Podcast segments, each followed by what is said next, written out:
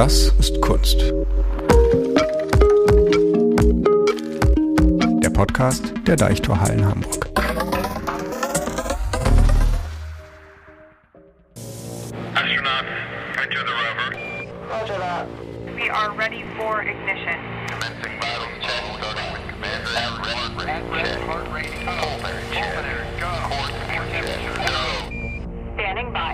Hallo und herzlich willkommen zu einer neuen Folge von Das ist Kunst, dem Podcast der Deichtorhallen Hamburg. Ich bin Friederike Herr und wie ihr vielleicht schon erraten habt, begeben wir uns in dieser Folge in andere Welten.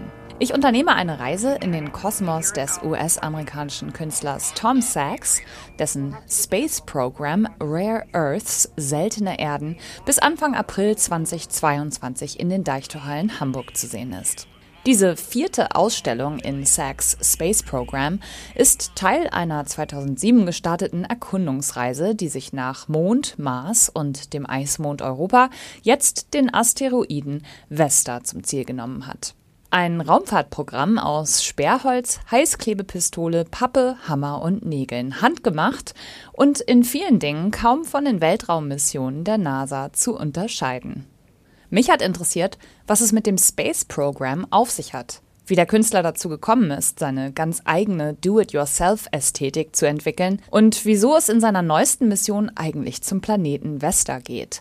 Dazu habe ich Tom Sachs zu einem Gespräch ins Byte FM Studio eingeladen. Ich habe mit ihm über seine künstlerischen zehn Gebote, seine Inspiration durch Funk- und Reggae-MusikerInnen, Teerituale und seine Smartphone-Sucht gesprochen und versucht zu verstehen, wie all diese Dinge im aktuellen Space Program in den Deichtorhallen zusammenhängen. An dieser Stelle noch der Hinweis, dass ein Großteil dieser Episode in englischer Sprache zu hören ist.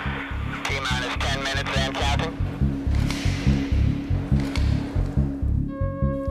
Tom Sachs wurde 1966 in New York geboren. Er studierte Architektur in London und arbeitete zwei Jahre für den berühmten Architekten und Designer Frank Gehry in Los Angeles. In den 90er Jahren kehrte Sachs wieder in seine Heimatstadt New York zurück und gründete sein mittlerweile legendäres Studio, von wo aus seine Karriere als Künstler begann. Seine unverwechselbare DIY-Ästhetik und selbstironischen Inszenierungen haben Sachs aber nicht nur in der Kunstwelt bekannt gemacht. Vor allem auf Instagram hat der Künstler viele Fans, die sich seiner künstlerischen Vision zugehörig fühlen. Aber wie ist Tom Sachs überhaupt zur Kunst gekommen? my dad really wanted this Nikon FM2 camera, and um, like he couldn't afford it, so I wound up getting an Olympus OM1.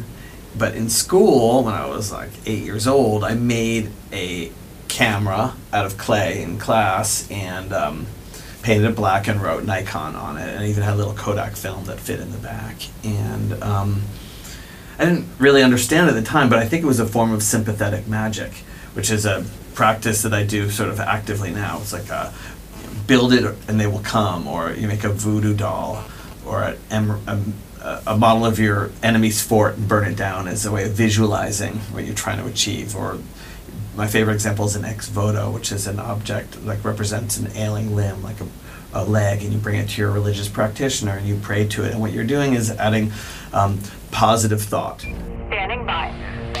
How badly do you want the next mission, Lieutenant? This is a practiced strategy that I employ today. Um, the space program that we've built here has connected me with the other NASA, the NASA that builds other spaceships. Mine are made out of car- cardboard and plywood, but theirs are made of titanium and kerosene and go to other worlds. I go to other worlds too, or we go to other worlds also, but it, we do it on our own terms. Um, and as a result, I'm being I've been selected for astronaut selection for a lunar mission in with SpaceX. I don't know if I'll get to go or not, but the process is certainly interesting. And um, so many of my dreams of scientific exploration has been a result of the activities that I've done just out of faith for sculpture. Sympathetic Magic. Analogiezauber. Baue es und sie werden kommen, sagt Tom Sachs. Sympathetic Magic, der Zauber der Voodoo-Puppe oder wie Tom Sachs sagt, ein Modell der Festung deines Feindes zu bauen und dieses Modell abzufackeln. Für sein Space Program baut Tom Sachs mit Holz, Klebepistole und Werkzeug seine eigene Vision einer NASA-Weltraummission. inklusive Landefähre in Originalgröße, detailgetreue AstronautInnen-Anzüge, Raumfahrzeuge und einem eigenen Mission Control Zentrum. Tom Sachs beschreibt all diese Gegenstände als Skulpturen. Ich habe Tom Sachs gefragt, warum ihm die Bildhauerei so nahe liegt. To me it's all sculpture. Even when we make a movie i take sculptural approach. In other words show the edits. We're not smooth. We do it's all homemade. That's very important. Um, like cinema verite. Um, to remind you that you're dealing with a made thing. I think it's important good craft, whether it's writing or filmmaking or sculpture, helps you suspend disbelief. It draws you in, but you can do that while still showing, illuminating the structure. And for me, the main reason why everything is sculpture is because I had a kind of emotional breakthrough in my early 20s when I was like very unsuccessful, but I found success through making. And the main breakthrough was that I was able to use my hands, my body, my sensual being, like touching. I have a piece of sandpaper in my pocket to remind me to touch things. The way you know, cheetah runs 70 miles an hour. Human beings build bridges and dig ditches and make space programs. So for me, sculpture has always been the way in. So I can I, can use my body and my athleticism. I, I treat it the meta always like sports metaphors. Um, I'm an athlete because I have a body is like a Nike thing, but I believe I'm an artist because I have a body. Wir sind alle Satanisten, sagt Tom Sachs in einem Interview über sich und sein Studioteam.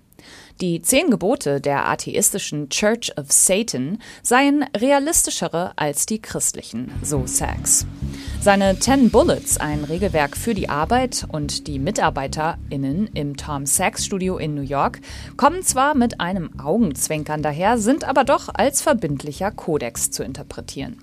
Diese 10 Bullets, die übrigens auch auf YouTube zu sehen sind, waren ursprünglich als Instruktionsvideo für StudiopraktikantInnen gedacht, sind mittlerweile aber auch für JournalistInnen wie mich verpflichtender Teil der Vorbereitung auf ein Interview mit dem Künstler. Die 10 Bullets enthalten Gebote und Anweisungen wie sei immer pünktlich, bewahre jeden Kassenbeleg auf oder Always be gnawing. Die Anweisung, Werkzeug und jegliche Gegenstände im Tom Sachs Studio stets akkurat parallel oder im rechten Winkel sortieren zu müssen.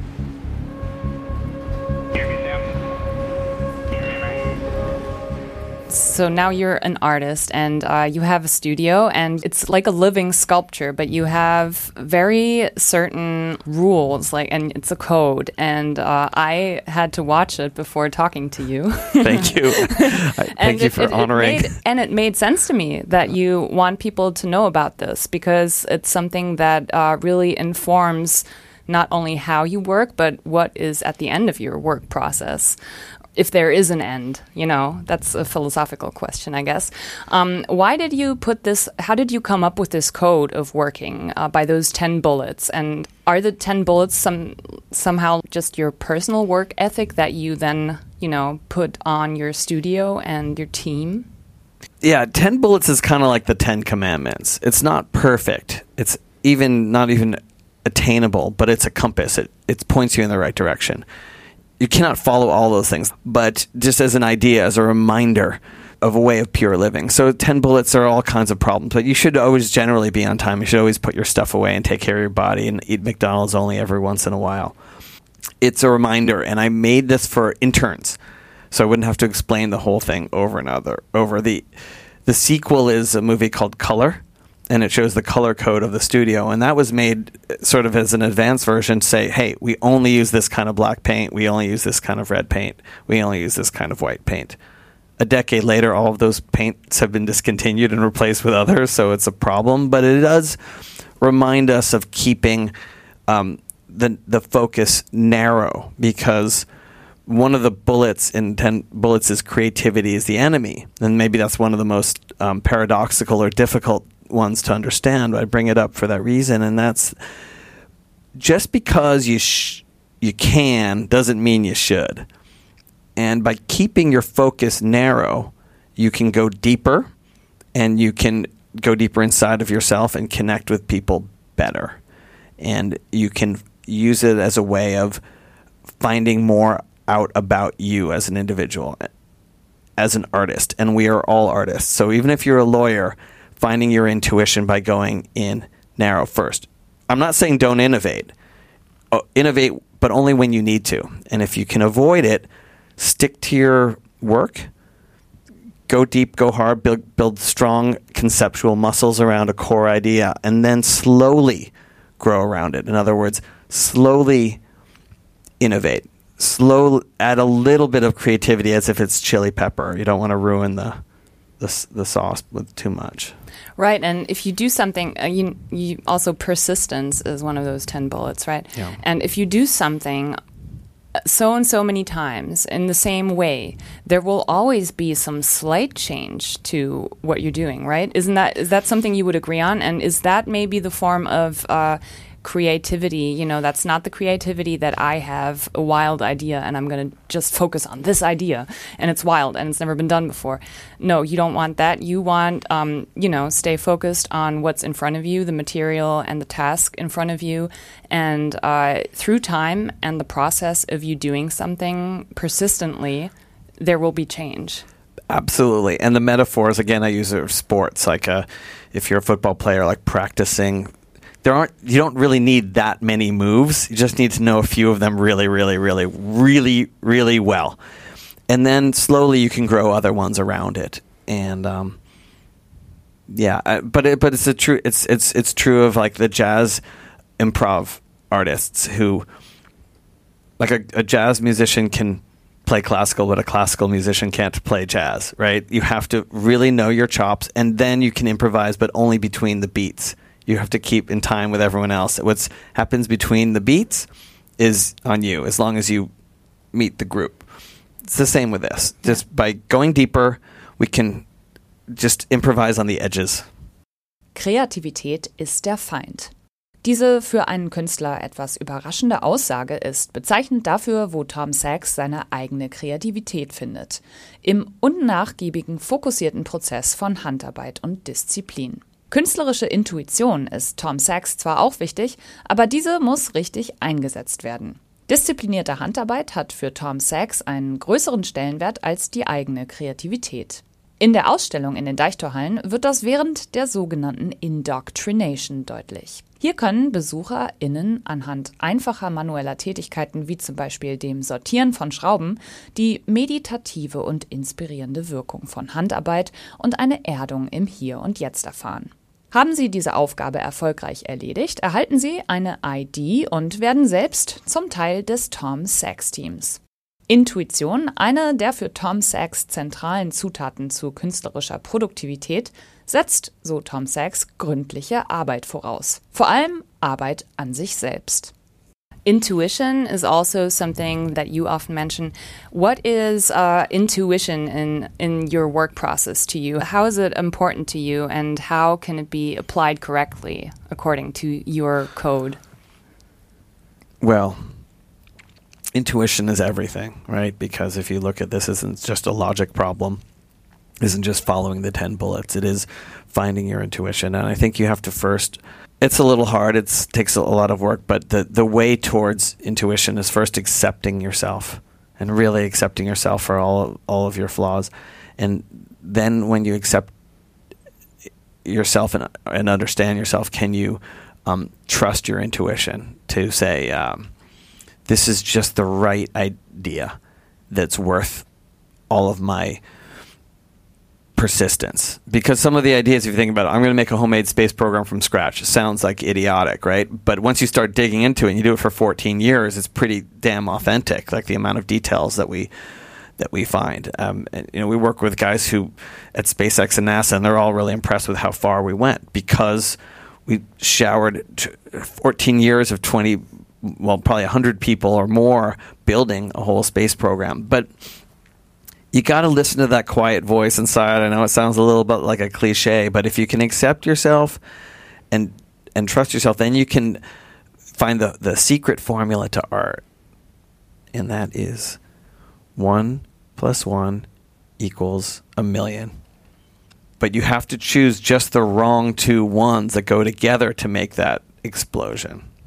Just the right, wrong two ones. the right Yeah. wrong decision Yeah. and and, that, and that's the that sort of I almost I almost said the difference between art and science, but even art, science has you have to have intuition, you have to have a gut feeling, and then go out and prove it. It's same in art. You have a gut feeling, you go out and you make it real and make it compelling, so that the viewer can receive it and get it.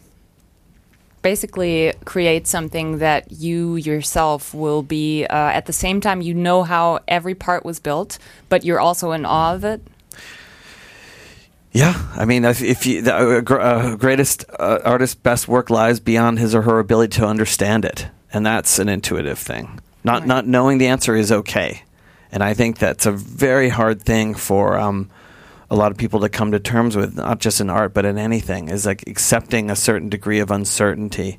Um, but if you can accept that uncertainty and still show up and still wake, and still show up at your job, which is you know whatever that job is you can really achieve much more because there's like you're having faith in your process. It's like a religious thing, whether it's whether it's in religion or art or science. Like you have you have faith in the idea. You you still have to prove it, but you believe in a in a profound profound way. Immer wieder tauchen bei Tom Sachs Referenzen zur Pop- und Musikkultur auf.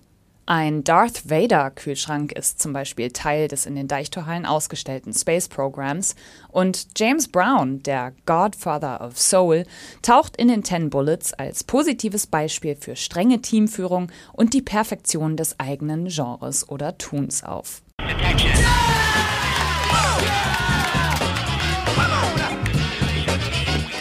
Wieso gerade James Brown? Wer oder was inspiriert Tom Sachs sonst noch?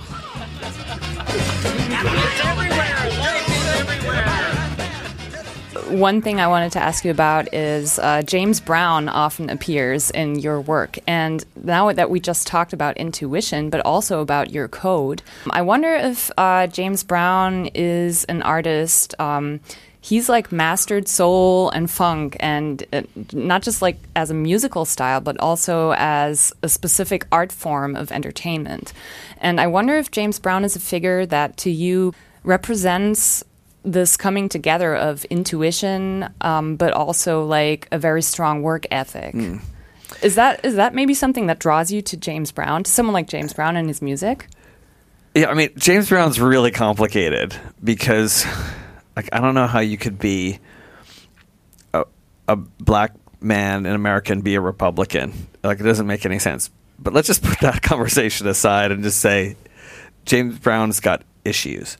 But yeah, he invented soul and funk and hip hop and so many other things. But his work ethic is what is what drove him. And you, and in a way, you cannot divorce his achievements in all these genres of of pop music from his work ethic. And he was famous for being terrible to his team because uh, being such a relentless taskmaster. But his bands and his beats are still even 50 years later are the most indestructible sounds, and they're still sampled. And they, he, like there, there's no one who's can, you know, even Kanye can't make beats like that.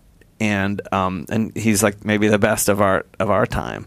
You know, he said, "I thank God that He allows me to work every day." And for him, it, he was of extremely r- religious with his work, and that he performed and worked every single day. And you know, he was an athlete incredible dancer. Before that, he was like a boxer and played baseball and all this stuff. So he like had incredible discipline. And I, I was very undisciplined before I found my art. I was like a super unsuccessful teenager. Through my art, I found like the love of working seven days a week. I mean, I still go surfing and do stuff like regular people, but I pretty much work every single day because it's like I, I found my calling. So I don't feel like um, it's work. It's more play. Something that keeps you alive. Yes, but it does keep me alive, but more like the way a vampire has to kill something every day, like even a rat just to taste blood. If they don't, they get like the flu, vampire flu, and then eventually they'll die. Like I do have to make something every day. And if I don't, which is many days, especially here while we're setting up a big art show, I'm like administrating. I get kind of emotionally sick and like emotionally weak, and I get the emotional flu and depression. Uh, and, and and someone uh, maybe could accuse me of being a workaholic, but I don't think it's a, an aholic thing if it serves your life.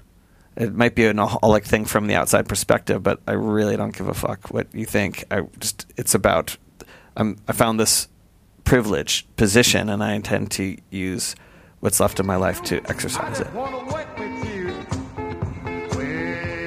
Well, I'm six feet tall. Before we talk about the space program, maybe just one more question uh, in that direction. Are there any other artists, whether in music or other fields, that have kind of inspired you in the past? I mean, only if it's not if it's too hard to pick something out. I'm, I was just uh, wondering. I mean, if it kind of do the list, Bob Marley, Brancusi, Maya Angelou, Le Corbusier, Cezanne, um, Trisha Brown, um, Frank Lloyd Wright. It, it goes uh, Chris Burden, Calder, and it goes on and on and on. Yeah, I mean, it's- it's a my- question. Yoko Ono, like the whole genre of conceptual art that she's the the queen of, whatever, mother of Steve Jobs, Elon Musk. Like, yeah, I, I love art, and that's why I'm so hard on it, and uh, that's why there are so few things that I love. In fact, if you go to any gallery in the world, the best art gallery in the world, and you walk in and close your eyes, you can say this everything in this room sucks, and you're right ninety percent of the time. But I'm really interested in that ten percent and of the best gallery. So most of the time, everything in every genre sucks. I mean, even but but even country music's got like Patsy Cline and Hank Williams and Johnny. Like there's great country music, and I think of that genre like I had so much prejudices because it's most of it sucks, but most of everything sucks. But once you dig in, you'll see that there's tons of great things. Yeah, yeah, that's a that's a very good way to view it. I would say. Yeah. There's no one better than Patsy Cline, that's true. right? In that Yeah, genre, yeah, right? That's it. you yeah. know? I go out walking after midnight, out in the moonlight, just like we used to do. Rare Earths, seltene Erden, ist der neueste Teil des Space-Programms, an dem Tom Sachs und Team seit 2007 arbeiten. Nach den Missionen zu Mond, Mars und dem Eismond Europa geht es jetzt zum Planeten Vesta. Eröffnet wurde das Space Program Rare Earths mit einer achtstündigen Marathon-Activation, die von Tom Sachs und seinem zwölfköpfigen Team durchgeführt wurde. Die BesucherInnen bzw. Civilian Witnesses konnten in Echtzeit die streng nach Raumfahrtprotokoll durchgeführte Mission zweier Astronautinnen in einer selbstgebauten, maßstabsgetreuen Landefähre mitverfolgen. Natürlich mit echtem Countdown und kleiner Rauchwolke beim Start.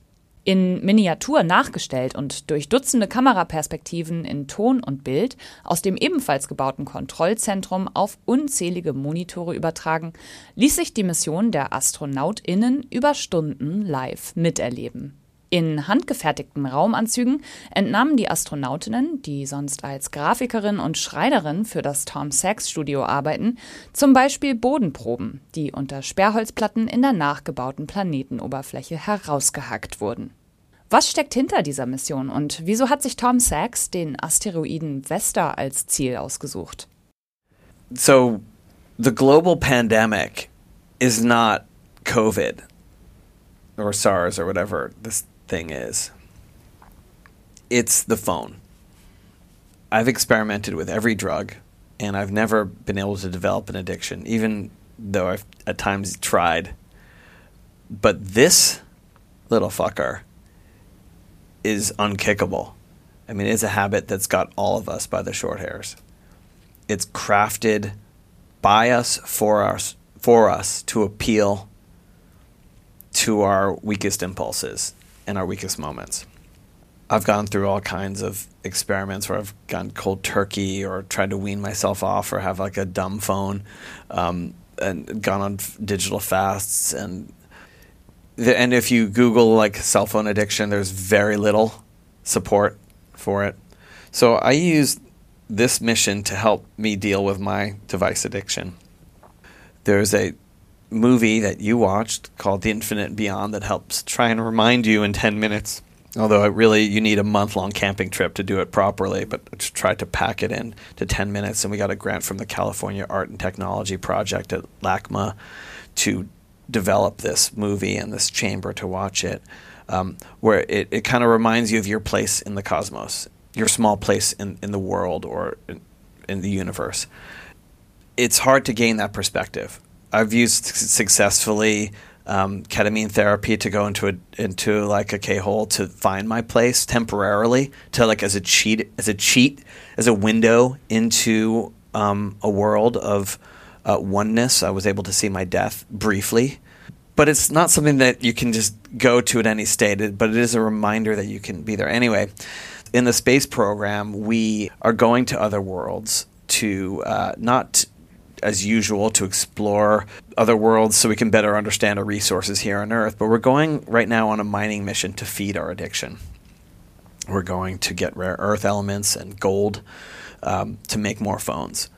I know this might sound cynical, but this is my space program, and I'm going to represent the world. You know, usually I do it the way, not the way it is, but the way I want it to be. But today I'm going to use this as a therapeutic experience. There is a moment in the space program called transubstantiation, where your phone is separated from you and ground up. We'll have people participating in this.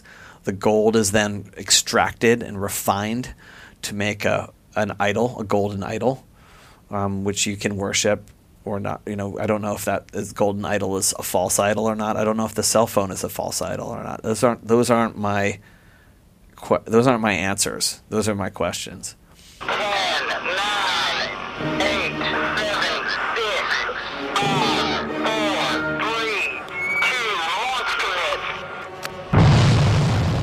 So you're trying with this process, you're trying to show yourself kind of what what is this self what is this thing that I'm addicted to? What is it made of? And what actually goes in there? What part do I have? What part of me is in there?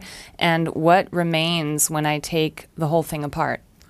Yeah, I think that's I think that's fair. I mean, there is in the cell phone there is our body and our soul. The body is our battery, is um, is is the little vibrating motor that connects with our sensuality. That we make like a, a sex toy out of the battery and the and the vibrating motor.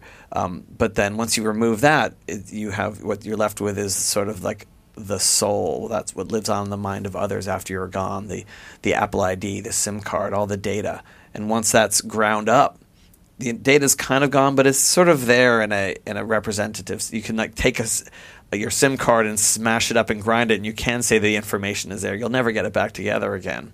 But in the same ways, when we're dead and our bodies deteriorate, our soul does live on in the mind of others. And you think of the people in your life that have passed; they're still sort of alive in your mind. And and and that part, that stuff, the SIM card, the the data after it's been scrubbed of the gold, which is what we consider the valuable part, there's still matter there. And if you think that we have um, 10 to the 80th power, I don't even know how to describe that number, but that's how many atoms there are in in the universe. Um, we're all inter- interconnected. In every breath you take, there are atoms that are part of Julius Caesar's body or Napoleon's ha- uh, toenail or whatever. Um, so uh, it's just a reminder that how every how everything is interconnected.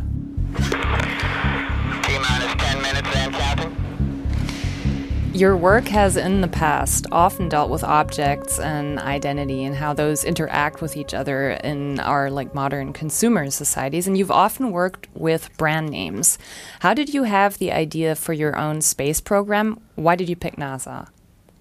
NASA is the is the status brand of science. If you're in science and you're a fashion seeking whore like me, you're gonna go for the ultimate, like it's Chanel or Hermes or something. Maybe it's even Alaïa. It's so good. And they have the most money and the best projects and the best science of Earth and of other planets. It's like it's it's it's it's well funded. But I've been interested in in authenticity and brand names from for the past 30 years. So my studio is near Canal Street where you can buy fake Gucci sunglasses and stuff. But I don't even think they're fake. They're just unauthorized. They're 5 bucks instead of 500 bucks or whatever. And maybe they're 20. But I guess my point is they're made in China They're not made in Italy. And when you leave them behind at a restaurant, you just move on with your day. The $500 ones own your ass, and you go back for them because you, it cost you blood to get them. And then I thought, wow, those sunglasses have a lot of those five dollar Gucci sunglasses have are just as valuable, but in a totally different way. And I, and the, and then I was uh, at the Museum of Modern Art. I saw this Mondrian painting, and I loved it. And I really wanted it, but I didn't want to go down to Wall Street to become a, a money guy, which I would need to if I wanted to buy a, a Mondrian. So I just skipped the, that whole pain process and. Um, made my own out of plywood. And it wasn't a forgery, it was made out of plywood and duct tape, which are materials that are authentic to me. And I got to spend more time with that Mondrian than the guy who bought it and gave it to the museum and spent all of his time organizing money. And I, so I felt like it had, even though it wasn't painted by Piet Mondrian, it had a lot of the virtues of Mondrian, and, and the and the main advantage of it was my time, and that my my time, uh, my role as an artist is to educate and entertain myself. And I got to spend all this time with Mondrian. And really, when you make a version of something, whether that's like Lee Scratch Perry, Oliver Sholem, um, or me make, making a copy of a R&B song, you study it and you make it your own somehow. And through that repetition, that discipline, you possess it. And it comes out the other end, and you become – a filter or a medium for uh, for that information to transform and come out, and and then the the result can be, if done with a lot of discipline, like Lee Perry had, it can be original on its own terms.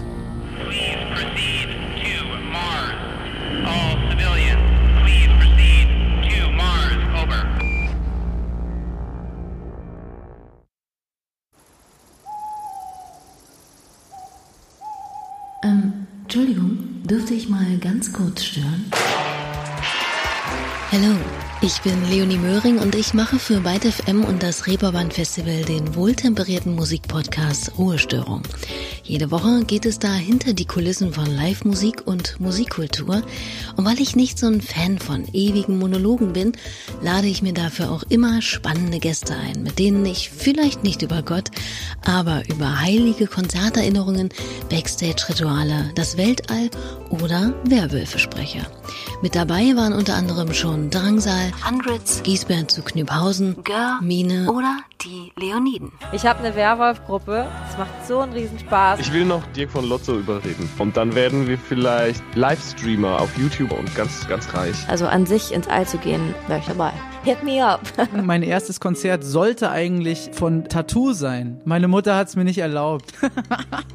Für alle, die auch einfach mal ihre Ruhestörung brauchen. Ruhestörung. Jeden Freitag neu, überall dort, wo es Podcasts gibt.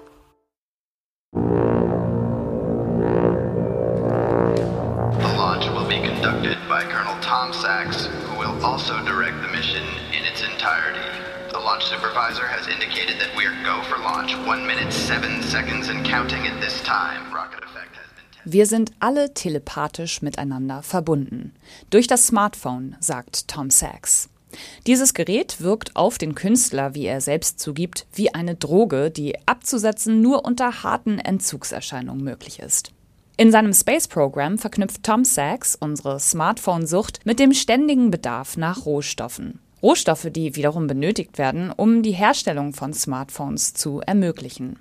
Mit der US-Raumfahrtbehörde NASA hat sich Tom Sachs eine der wohl amerikanischsten Institutionen überhaupt ausgesucht, um die paradoxen Verflechtungen von menschlichen Bedürfnissen, Konsum, Wissenschaft und kapitalistischer Gesellschaft aufzuzeigen. Ihr Logo prangt riesengroß am Eingang der Ausstellung und ist immer wieder an vielen anderen Stellen des Space Programs zu entdecken. Maybe a little bit more of an uh, abstract question on that is um, Do you think that your space program, especially the one to Vesta now, can play a role in reflecting and negotiating both our own behaviors uh, within the system we live in and also be a critique of the system we live in? Like, it's bo- it seems to me that it's both at the same time. How would you describe that? Well, I think to be a critic, you got to do it from the end. You have to be a willing participant. You can't just be a, a hater. You got to participate in it. And I love my device. It it's it's a great tool, and we make movies with it. I mean, it's not. It's a great camera, communication device. I mean, all the wonderful. Like, it is potentially connecting us all in a Gaian effect of uh, telepathy. And if we all have total transparency, there's much more integrity. And That's the thing that's really exciting about the blockchain, is that we can get rid of decentralized banking by sharing the data on computers all over the world and like get rid of UBS and Chase and Deutsche Bank and have money into the hands of individuals again, and you could live your whole life on the savannah and never have to go to a bank. Um, that's really exciting. But it's kind of t- sucking our souls too. So I think it's important. I, I, I think I learned this um, paradox from fashion because I love the way it makes women's bodies look, but I hate the way it contributes to body dysmorphia. You know, buy this product and you'll get the guy. Buy this product and you'll live happily ever after. And that's total bullshit. But at the same time, I love the art of fashion and making people look sexy. That is, I respect that too. So, but they're both part of the same discipline. I always wonder how to communicate the fact that you're not trying to just, you know, hate on something and like throw all your hate and everything that is obviously wrong uh, in our society or in our the way we use uh, cell phones and the way that they're put on us, kind of. Um, but to to realize what actually is also good things that come from this, because otherwise, if there was nothing good about it, then we probably wouldn't be so drawn to it, you know. Right. Yeah. But the, you know the the the, the internet hates paradox. I just Right. tried googling the word paradox, and there wasn't anything good. And like the, no one is using it that word commercially to sell products. It's a very threatening idea. And I made a movie called Paradox Bullets. It's this. It's the opposite of ten bullets. It's like eight. I don't even know. I think it's four bullets each with its opposite. And so, I- and I made it because you know there's a rule on YouTube: "Thou shalt not read thy comments." Because it's the most like racist, misogynistic, homophobic, anti-Semitic, like dark hole of hatred. But I read, of course, through it, and I, the thing I learned was that people, haters, trolls, really str- struggle with one thing, and that's paradox. Hmm. And they don't like it when things don't make sense. But art, if it's any good, has to not make sense sometimes. Like the first times James Brown happened, that music was like scary. People hated it. Like you know, they called it the devil's music and stuff like that. But then it, now it's canon, and it hasn't been that long. The astronauts are safely awaiting liftoff inside the spaceship as we perform our pre-flight systems check. Proceeding to food and consumables inventory check. Food and consumables go. Landing emulator check. Landing emulator. Tom Sachs arbeitet nach dem Prinzip der Bricolage. Stößt er bei der Entstehung seiner Kunst auf ein Problem, greift er auf die ihm zur Verfügung stehenden Ressourcen zurück, anstatt auf spezielle Werkzeuge oder Materialien. Alle Objekte, die Sachs in der selbstgebauten Weltraumlandschaft des Space Program platziert hat, vom Landing Excursion Module bis hin zu dem aus einem Golfwagen zusammengebauten Mars Rover, tragen die Spuren ihrer Entstehung. Man sieht Naht- und Klebestellen, Nägel, Schrauben und Farbspuren. Tom Sachs hat kein Interesse daran zu verstecken, dass alle diese Objekte aus Alltagsmaterialien bestehen und handgemacht sind. Die Transparenz des Entstehungsprozesses und die Unvollkommenheit seiner Skulpturen ist Tom Sachs wichtig. I think transparency is like one of the fundamental values of the studio and showing it. I, I, I could never make something as perfect as an iPhone, but Apple could never make something as fucked up as one of my sculptures. And uh, I- if you look back at my, my career, I'm 55 and I've been doing this pretty seriously for 35 years. There's some things that aren't as developed in my head. And I think when I was younger, I tried to make things that were flawless. As I was learning to become a maker, I was trying to refine my craft the way we've spent thousands of years refining our craft as makers. And, and certainly, like an iPhone or many of the computers and other things in this room have a sense of perfect refinement, that turntable, whatever. Um, but when I discovered that uh, the limits of that, as I made things more and more polished, my the evidence of my individuality started to evaporate as I sanded away and smoothed the resin finish. That the fact that I was there didn't matter as much anymore, and I thought that there was something lost there. So I've kind of I've made very slick things, not very well, but I've kind of gone back from that and really leaned into the transparency of making. And so when I speak to to to students who are working with CNC machines and computers, I'm always encouraging them to show how the thing's made. In my world, showing even if it is a copy of something that's that's fake, showing it and how it's made is is is the magic. Uh, yeah, I can't really underscore that enough. It's really a fundamental quality to everything that I that I aspire to in, in my work. You once said that there is a, a war against functionalism in art. Uh, what what do you mean by functionalism in this context, and, and what are the reasons and ways that that might be opposed? Yeah, I don't think it's a war. I think it's a jihad. I, I, think that it's like a, it's a it's a holy war. You know, it's it's a it's a war of ideas and a conflict of conflicting ideas. Um, I think it has something to do with. I think people hold paintings at the highest regard because of its lack of functionality. If you look at that thing over there and you can put your ass on it, it's a chair.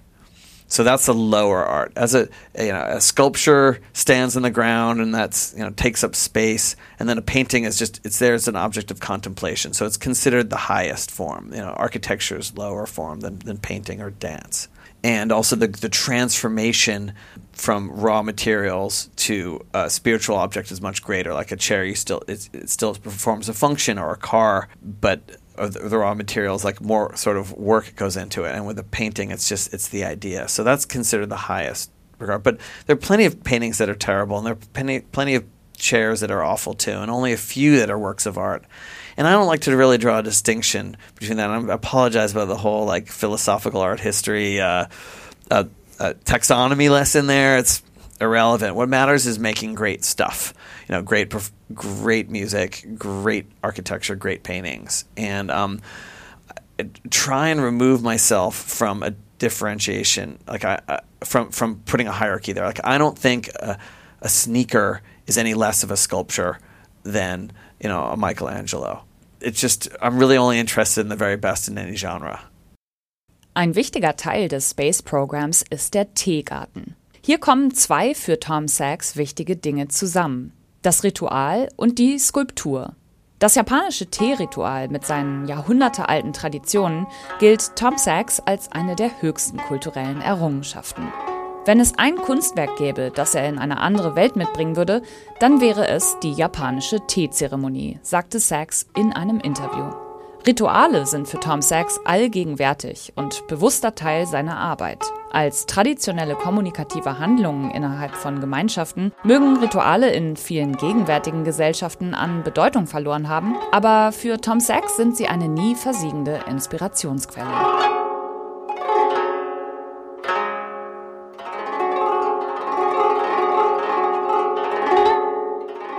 rituals are everything to me, and the streets are where I draw my greatest inspiration. So, uh, you know, I mean, I look in trash cans and I look at the road construction and the the barriers and the signs and the, they're the man-made pathways and they're incredible works of engineering. Just any street is pitched so water drains to the side. They're all crafted, and mostly what you see are the places where it went wrong. And we're in Hamburg, so the city's immaculately maintained, but that means that there's construction constantly, and there will be till the end of time, so that the streets drain of their water. I mean, it's where I find all my materials originally. It's where I met my wife. It's where I draw my greatest inspiration. Advertising. It's where I see people walking and they put on their best T-shirt for Saturday night and their bikes and their dogs and everything. It's really, it's uh, you know, it's surveillance. It's advertising. It's lust and food and like everything that we make. But the thing about the streets is that it's it has to it has to be very durable and it's not a safe place. The farther you get from your bed, the more made things have to be, right? If you start in your bed, like something goes wrong, like you're in a soft thing. As you go across the room to the kitchen, like, yeah, maybe you want to put your shoes on in case you drop a glass on your toe. As you go into the garage, you definitely want to put on clothes because you're near a car. As you get to the center of town, you're out in the streets, you know, as, uh, and you're influenced other people and their issues. As you get to the outskirts of the town, there's a factory. It's an industrial environment. Now you need hazmat equipment. As you get onto the sea, you know it's very very dangerous because you could be you have to everything on the boat has to be perfect because even if a rope's tangled, it could be a disaster. And as you get into space, nothing can be left to contingents because you're in outer space. You're in the vacuum. So you know that, that's a pretty far uh, trajectory, but the street is like the place where the most poetry happens. I mean the the you know the surrealists and the uh, and before them the the flo, uh, the flaneurs who would walk lobsters in the street as an expression against the bourgeoisie in, in Paris as like it's it's it's the parade, it's the it's the social you know theater. Checking your phone is a ritual and we all have them. Uh, I think that it starts with acknowledging something. And um, you know, the ritual that I have is before checking my phone first thing in the morning, I draw. I do output before input. Input is email, text message, Instagram, news, a phone call, putting on the radio, having stuff go into you. I I try and do output first, so I connect with my subconscious. I spent the last eight hours dreaming, existing in a world that doesn't make logical sense or linear sense. So but but has its own kind of language and reality. Some cultures think that's the real world, and the space that we're in now is something else. So I don't really know about those different difference between those faiths too much, but I know that that's that stuff is meaningful. I mean, you have a dream that can stick with you, and cultivating that is a way of understanding using those eight hours to um, process the irrationality of our everyday life. Everything's so crazy around here. I mean, we're in a building that was a a war bunker that was built when our two people were in mortal conflict. And now we're here joining together, sharing information with each other. It's like an act of love coming from an act of war. That's a pretty far out idea, and maybe that will come into our dreams tonight. I don't know, but the, um, the but you can block that by looking at your phone first thing. So it takes discipline and it's hard, but if you call it a ritual, you acknowledge that the fir- you ritualize your phone addiction then you can learn to manage it. So the first thing is acknowledging the problem and then you can like work around it. My greatest ritual is work. Again, reminding myself that I, that it's something that I like to do and prioritizing it. Make time take care of the luxuries because the necessities will take care of themselves. Like make time for the things that you love. Uh, you'll get the hard work done.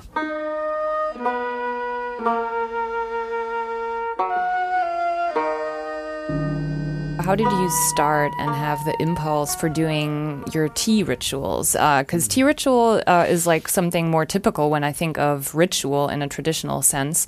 A tea ritual is something that's at the same time has like an old, old tradition and is still important in some contemporary societies today. What role does that ritual, the tea ritual, play in your work?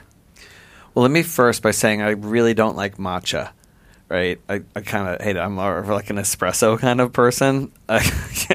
um, it's just like tastes like green dirt, which has virtue, but um, it's humbling. Yeah. well, I mean, I think in the tea ceremony, you, you really get into that. You have a, a sweet before if you do it really right. Have a have a little bit of dark chocolate, which I'm also not a huge fan of. But if you do that and then have matcha, they kind of go together in a in a special way. But it's a, it's an acquired taste but I, I also don't really like cigars. But I had one the other day. It was it was kind of cool, gross but cool. So there is a thing called the Planetary Protection Protocol of 1958, where you make sure that when you go to other worlds, you don't bring Earth, you don't bring bacteria back to Earth to damage it. But there's also the idea that you don't bring Earth bugs to other worlds to damage those worlds.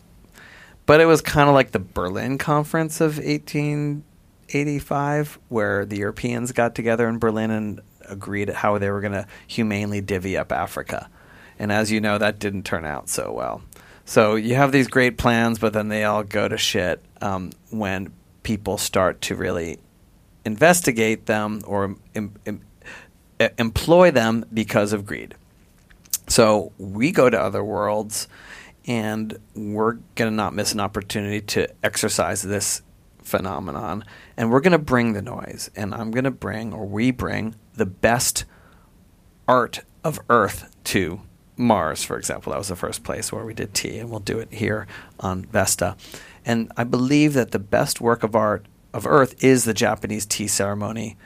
Circa 1560, you know, uh, uh, Sen no Rikyu, who's the muse and advisor to um, Hideyoshi, the guy who tried to and actually did unify feudal Japan and create modern Japan, but his their hobby was the tea ceremony, and the tea ceremony for me encompasses the whole human experience of art. Like it's it's kimonos, the tea itself as food, as performance, it's poetry, it's even dance in a way. It's it's the ceramics and architecture. It's it goes it goes on and on and on.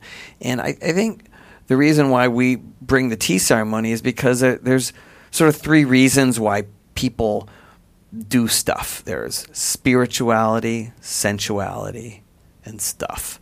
So spirituality is Zen and religion or in the space program, it's answering the big questions: Are we alone? Where did we come from? Where, you know that kind of existential stuff. And then there's uh, sensuality, which is like the taste of the kimono, the smell of the tatami, uh, the taste of the tea, the smell of the tatami, the the touch of the fabric of the kimono, all this stuff, the experiencing time in a different way, like the the the austerity of it helps center you and clear the mind. It's like a very beautiful, humbling place. We talked to, again about earlier about exploring my death through ketamine. You can find some of those things through tea ceremony ritual. It's like, you know, you don't wear jewelry, you don't have perfume. It's just a reduced experience. Oh, in, in the space program, the the sensuality is like uh, g- going to um, other worlds, like uh, feeling the rush of a rocket takeoff, like zoom, and like climbing, uh, going to a world where no one's been before, climbing a mountain. The same as mountain climbing, if you've ever done, like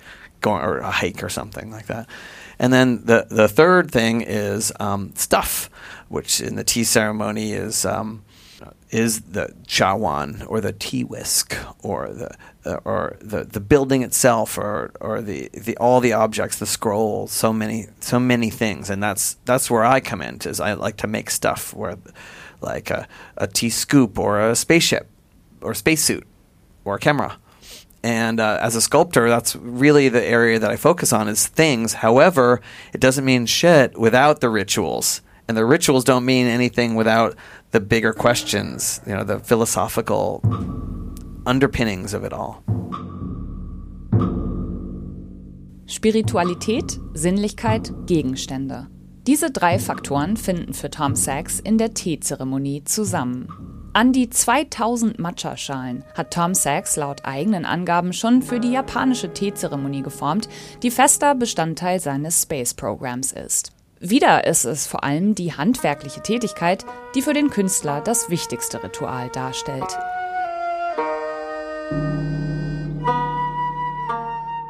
So maybe just one last uh, question: What what what do you think happens when rituals disappear in our everyday lives, or when they become something that you know is more like inflicted upon us instead of us choosing? Well, I think the great thing about religion is that it helps remind you about these rituals, to say your prayers, to um, wash your hands and feet and nasal passages before prayer. And uh, and it's a very um, the ablutions are a very wholesome activity because it's it's good for you to to clean your body. You know that the, the the ablutions in the Muslim faith is to clean your body, but also the the Tibetans say wash your face once a day. Like you got like it's it's part of the ritual. I I think it, to say that to say that rituals inflicted on us could be victim speak, but it's real because these things are inflicted on us, but they're inflicted on us by ourselves. So by acknowledging that the concept of ritual exists, like you don't think about brushing your teeth as ritual, but you do it, you know, or you're supposed to do it a couple times a day or whatever, or after every meal, depending on if you talk to your religious practitioner, your dentist will tell you to do it after uh, like six times a day or whatever. That like floss endlessly, and they'll they'll they'll shame you the way a proselytizer of any religion would shame you into believing what, what they believe, and they're right for them, and they're probably right. We probably should be flossing after every meal, but but we don't because we're imperfect. But I think the important thing is finding the rituals that serve you and questioning the ones that don't. Like, is it really important to look at Instagram those for those first 30 seconds when you get out of bed. I mean, I know I'm guilty of it too. I'm not perfect, but the the point of what we're saying here is to have these ideas, these targets, like the Ten Commandments or the Ten Bullets, of how not necessarily the way the world is, but the way we want it to be.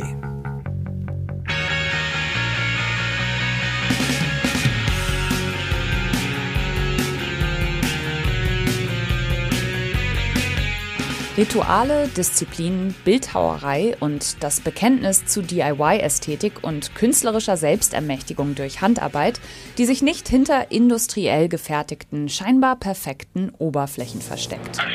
Das sind die Eckpfeiler des künstlerischen Kosmos von Tom Sachs. Seine Arbeiten sind Ausdruck der Widersprüche, die ihn selbst ausmachen, sagt Tom Sachs und reflektieren gleichzeitig kritisch und idealistisch gesellschaftliche Widersprüche. We're in this together. Das war die sechste Folge von Das ist Kunst, dem Podcast der Deichtorhallen Hamburg in Zusammenarbeit mit Byte FM. Wenn es euch gefallen hat, dann folgt uns doch gerne und hinterlasst uns eine Bewertung. Damit tut ihr uns einen großen Gefallen und sorgt dafür, dass der Podcast von noch mehr Menschen gehört wird. Wenn ihr Lob oder Kritik habt, könnt ihr uns auch gerne schreiben und zwar an dasistkunst@deichtorhallen.de. Wir freuen uns über euer Feedback. Ich bin Friederike Herr und sage Tschüss. Wenn ihr mögt, bis zum nächsten Mal.